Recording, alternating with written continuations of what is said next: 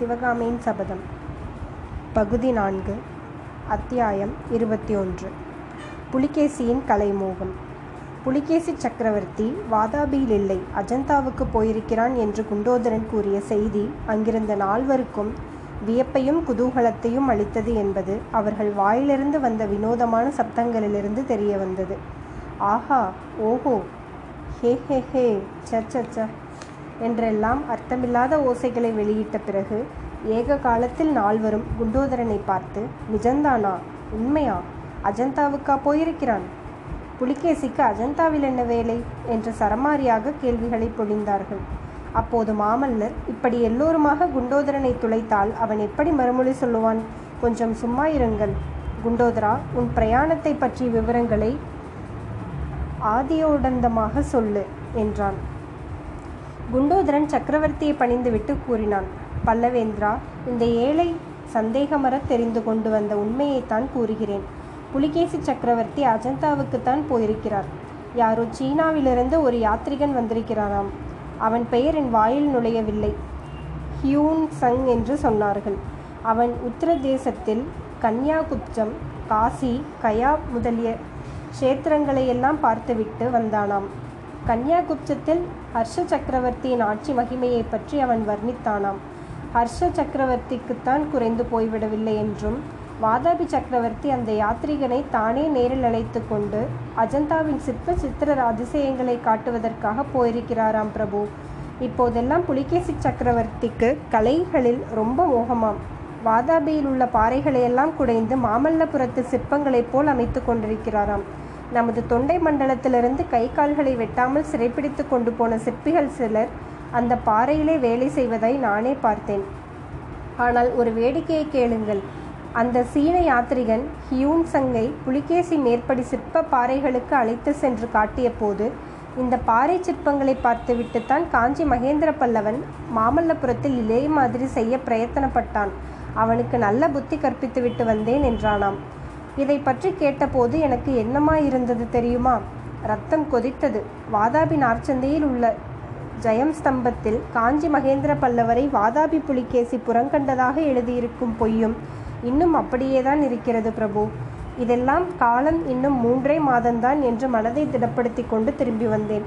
வாதாபியில் யுத்த ஏற்பாடுகள் ஒன்றுமே நடக்கவில்லை. இந்த வருஷம் நம்முடைய படையெடுப்பை அவர்கள் எதிர்பார்க்கவே இல்லையாம். வாதாபி சைன்யம் வடக்கே நர்மதை கரையிலும் கிழக்கே வேங்கியிலுமாக சிதறி கிடக்கிறது. இவ்விதம் குண்டோதரன் சொல்லி சற்று நிறுத்தியதும் மாமல்லர் பரஞ்சோதியை பார்த்து சேனாதிபதி பார்த்தீரா? நம் சத்ருக்னனுடைய யுக்தி இவ்வளவு நன்றாக பழிக்கும் என்று நாம் கூட எதிர்பார்க்கவில்லை அல்லவா? என்றார். சத்ருக்னன் அப்போது பணிவான குரலில் பல்லவேந்திரா அடியனுடைய யுக்தி என்று ஏன் சொல்லுகிறீர்கள்? தாங்களும் சேனாதிபதியும் சேர்ந்து தீர்மானித்ததைத்தானே நான் நிறைவேற்றினேன்? என்றான். அதற்கு சேனாதிபதி பரஞ்சோதி சத்ருக்னர் சொல்வது உண்மைதான். எல்லாம் மகேந்திர பல்லவரும் பல்லவரிடம் நாம் மூவரும் கற்றுக்கொண்டதுதானே. இந்த யுத்தத்திலே நாம் ஜெயம் பெற்றோமானால் அதனுடைய பெருமை முழுவதும் விசித்திர சித்திரைக்கே சேர வேண்டியது என்றார். சேனாதிபதி யுத்தத்தில் ஜெயம் பெற்றோமானால் என்று நீங்கள் சொல்லுவதை நான் ஆட்சேபிக்கிறேன். ஜெயத்தை பற்றி என்ன சந்தேகம் இருக்கிறது? ஆனால் எந்த யுக்தியை பற்றி நீங்கள் எல்லோரும் பேசுகிறீர்கள் என்பது எனக்கு விளங்கவில்லை. தயவு செய்து சொன்னால் தேவலை என்றான் ஆதித்தவர்மன். அப்படி கேள் தம்பி அதை சொன்னால் மகேந்திர பல்லவர் எங்களுக்கு அளித்த பயிற்சி இப்போது எவ்வளவு தூரம் பயன்படுகிறது என்பதை தெரிந்து கொள்வாய். சென்ற ஒன்பது வருஷமாக நானும் சேனாதிபதியும் இந்த படையெடுப்புக்காக ஆயத்தம் செய்து வந்தபோது சத்ருக்னனுடைய ஒற்றற்படையும் மிக திறமையாக வேலை செய்து வந்தது. நம் ஒற்றற்படையிலே சிலர் சத்ருக்னனுடைய தூண்டுதலில் பேரில் நம் யுத்த ரகசியங்களை வாதாபி சக்கரவர்த்திக்கு விற்பனை செய்யத் தொடங்கினார்கள். முதலில் சில காலம் உண்மையான தகவல்களையே அனுப்பி கொண்டிருந்தபடியால் புலிகேசிக்கு நம்பிக்கை ஏற்பட்டது. மூன்று வருஷத்திற்கு முன்னால் இந்த வருஷம் பல்லவ சைன்யம் வாதா வாதாபியின் மேல் படையெடுத்து வரப்போகிறது என்று செய்தி போயிற்று. புலிகேசி அதை நம்பி பெரிய ஆயத்தங்கள் செய்திருந்தான். ஆனால் பல்லவ சைன்யம் வராமல் ஏமாந்தான். இப்படியே மூன்று வருஷம் ஏமாந்த பிறகு புலிகேசி கோபம் கொண்டு பழைய ஒற்றர்களையெல்லாம் தள்ளிவிடச் செய்தான்.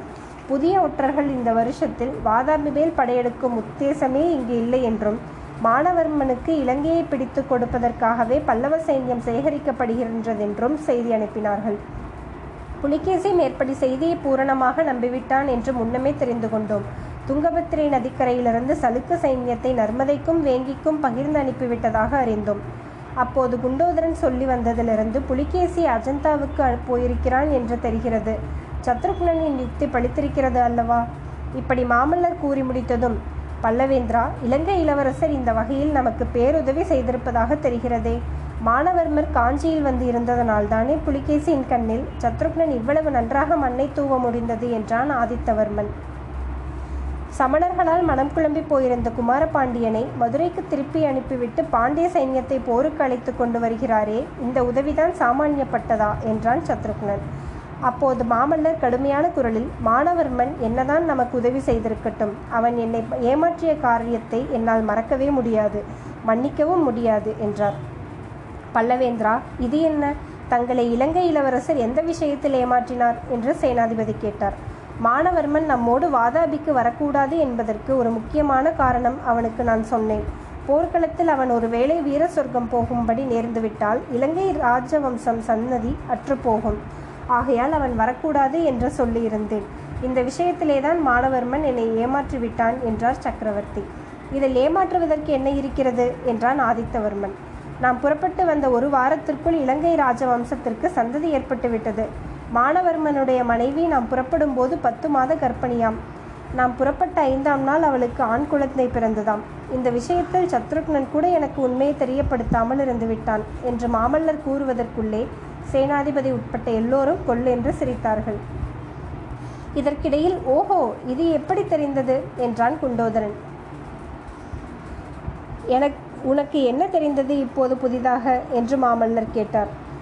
பிரபு அதோ அந்த அரச மரத்தில் நான் ஏறி இருந்தபோது தெற்கே ஒரு பெரிய புழுதி படலம் தெரிந்தது. ஏதோ படை திரண்டு வருவது போல் தோன்றியது. எந்த சைன்யம் இப்படி சக்கரவர்த்திக்கு பின்னால் வருகிறது? என்று யோசித்தேன். தாங்கள் பேசிக்கொள்வதிலிருந்து இலங்கை இளவரசர் தான் பாண்டிய சைன்யத்துடன் அவசரமாக வருகிறார் என்று தெரிந்தது என்றான் குண்டோதரன். ஓஹோ அதற்குள் வந்துவிட்டானா? என்று மாமல்லர் கூறிய போது நிலா வெளிச்சத்தில் அவருடைய முகமலர்ச்சி நன்றாக தெரிந்தது. பிறகு அவர் அப்பரஞ்சோதியை பார்த்து சேனாதிபதி ஆகக்கூடி நீங்கள் எல்லோரும் என்னதான் சொல்கிறீர்கள்? மாணவர்மனுடைய தவறை மன்னித்து அவனையும் நம்மோடு அழைத்து கொண்டு போக வேண்டும் என்று சொல்லுகிறீர்களா? என்று கேட்டார்.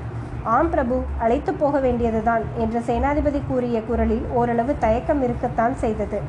அப்படியானால் ஒன்று செய்யுங்கள். நீங்கள் மூவரும் கொஞ்சம் முன்னால் நதியை கடந்து சென்று இன்றிரவு சைன்யம் தங்குவதற்கு வேண்டிய ஏற்பாடுகளை கவனியுங்கள். நானும் குண்டோதரனும் இங்கேயே இருந்து மாணவன்மனை அழைத்து வருகிறோம். குண்டோதரனிடம் நான் கேட்க வேண்டிய சில விஷயங்களும் இருக்கின்றன என்று மாமல்லர் கூறவும் குறிப்பறியும் ஆற்றல் வாய்ந்த அறிவாளிகளாகிய மற்ற மூவரும் உடனே கிளம்பி சென்று நதியில் அவர்களுடைய அவர்களுக்காக காத்திருந்த படகில் ஏறிக்கொண்டார்கள். அவர்கள் சென்றதும் மாமல்லர் குண்டோதரனை ஏறிட்டு பார்த்தார். மெல்லிய குரலில் குண்டோதரன் பல்லவேந்திரா வாதாபியில் ஆயனரின் குமாரியை பார்த்தேன். சௌக்கியமாய் இருக்கிறார் நம்முடைய வரவை இரவும் பகலும் எதிர்பார்த்து கொண்டிருக்கிறார் என்றான். அந்த பாதகியின் சௌக்கியத்திற்கு என்ன குறைவு? சௌக்கியத்தையும் சாந்தத்தையும் இழந்து தவிப்பவன் நான் அல்லவா என்று நரசிம்மர் முணுமுணுத்தார். இருபத்தி இரண்டாம் அத்தியாயம். பவளமல்லி மலர்ந்தது. வாதாபி மாளிகையில் சிவகாமி சௌக்கியமாகத்தான் இருந்தாள். அதாவது அவளுடைய தேகம் சௌக்கியமாக இருந்தது. ஆனால் அவளுடைய உள்ளமோ ஒரு கணமும் சாந்தியடையாமல் அமைதியின்றி கலைந்து கொண்டிருந்தது. வருஷங்கள் ஒன்றன் பின் ஒன்றாய் வந்து போய்க் கொண்டிருந்தன. ஒவ்வொரு வருஷமும் வசந்தம் வேனில் முதலிய பருவ காலங்கள் வந்து போய்க் கொண்டிருந்தன. வருஷங்களையும் பருவ காலங்களையும் கணக்கிடுவதற்கு சிவகாமி ஒரு க வழி கண்டுபிடித்திருந்தாள். அவள் வசித்த மாளிகையின் பின்முற்றத்தில் கிணற்றின் அருகில் ஒரு பவளமல்லி மரம் இருந்தது. சிவகாமியின் வாதாபிக்கு வந்த வருஷத்திலேயே அந்த பவளமல்லி செடியை அவள் தன் கையாலேயே கிணற்றின் அருகில் நட்டாள். நாகநந்தி அடிகள் அஜந்தா மலை பிராயத்தை பற்றி வர்ணனை செய்தபோது அந்த பிரதேசத்தில் ஆவணி புரட்டாசி மாதங்களில் கணக்கில்லாத பாரிஜாத மலர்கள் புஷ்பித்து குலுங்கும் என்றும் அந்த நறுமலங்கள் நறுமலர்களின் இனிய மனம் நெடுந்தூரம் காற்றிலே பரவி அந்த பக்கம் வருவோர்க்கெல்லாம் இன்ப போதை உண்டாக்கும் என்றும் சொன்னார். அதை கேட்ட சிவகாமி அந்த செடிகளில் ஒன்றை தனக்காக கொண்டு வந்து தர வேண்டும் என்று வேண்டிக் கொண்டாள். அவளுடைய வேண்டுகோளை கட்டளையாய் மதித்த புத்த பிக்ஷு சீக்கிரத்தில் அஜந்தா மலை பிராய பிராந்தியத்திலிருந்து பவளமல்லி செடி ஒன்று தெரிவித்து கொடுத்தார். அந்த செடியை சிவகாமி நாட்டு காட் கண்ணும் கருத்துமாய் பாதுகாத்து வந்தாள். கண்ணீருடன் தண்ணீரும் விட்டு வளர்த்து வந்தாள். அந்த பவளமல்லி செடியில் முதன் முதலில் இளந்தளிர் விட்டபோது சிவகாமியின் உள்ளம் துள்ளி குதித்தது. புதிய கிளை ஒன்று கிளம்பிய போது துயரத்தால் விரும்பிய அவள் உள்ளம் குதூகலத்தினால் பொங்கியது. முதன் முதலில் அந்த செடியிலே மொட்டு அரும்பிய போதும் அது பூவாக மலர்ந்த போதும் சிவகாமி சிறிது நேரம் தன் துயரங்களை எல்லாம் மலர்ந்து ஆனந்த கண்ணீரில் மிதந்தாள். கிளிமூக்கின் வடிவமான அதன் அழகிய இதழ்களையும் செம்பவள நிறம் கொண்ட காம்பையும் பார்த்து பார்த்து மகிழ்ந்தாள். நேரம் ஆக ஆக சூரியன் வான மார்க்கத்தில் ஏற ஏற அந்த செவ்விதழ் மலர் வர வர வாடி சுருங்கி கடைசியில் கருக உதிர்ந்த போது தற்காலிகமாக குளிர்ந்து தளிர்த்திருந்த அவளுடைய இருதயமும் வாடி கருகி தீர்ந்தது. செடி நன்றாய் வேரூன்றி கிளைத்து தலைத்த பிறகு அதனை கவலையுடன் பராமரிக்கும் வேலை சிவகாமிக்கு இல்லாமல் போயிற்று. அந்த செடியை கொண்டு பருவங்களையும் வருஷங்களையும் சிவகாமி கணக்கிட்டு வரத் தொடங்கினாள். மனிதர்களின் எலும்பு வரை குளிரச் செய்த பனிக்காலத்தில் அந்த பவள மல்லிகை மரத்தின் இலைகள் எல்லாம் காய்ந்து உலரத் தொடங்கும்.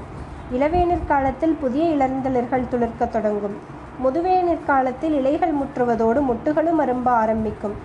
உக்கிரமான மேல் காற்றோடு மழையும் சொட்டும். ஆனி ஆடி மாதங்களில் அந்த பவளமல்லி செடி பேயாட்டம் ஆடி படாத பாடுபடும். அதை பார்க்கவும் சகிக்காமல் சிவகாமி வீட்டுக்குள்ளேயே பித்து பிடித்தவள் போல் உட்கார்ந்திருப்பாள். ஆவணி புரட்டாசி மாதங்களில் அந்த பவள மல்லிகை செடி பச்சை பசையிலின்றி இலைகளை அடியோடு மறைத்து செடி பத் விடுவதற்கு போட்டி போட்டு மலர்கள் குலுங்கி பெற்று வரும். அந்த காலங்களில் சிவகாமி முற்றத்தின் படிக்கட்டின் மீது உட்கார்ந்து அந்த செடியை வெகு நேரம் பார்த்து கொண்டிருப்பாள். நவராத்திரியின் போதும் விஜயதசமி அன்றைக்கும் தமிழகத்தின் ஆலயங்களில் விக்கிரகித்து பவளமல்லி மலர்களை கொண்டு புஷ்ப பாவாடை அலங்காரம் செய்வார்கள் என்பது நினைவு கூர்வாள். அதோடுதான் வாதாபிக்கு வந்து ஒரு விஜயதசமி ஆயிற்று என்றும் கணக்கிடுவாள். இவ்வாறு கணக்கிட்டு வந்ததில் சிவகாமி வாதாபி நகரத்திற்கு வந்து இப்போது ஒன்பது வருஷங்கள் ஆகிவிட்டன.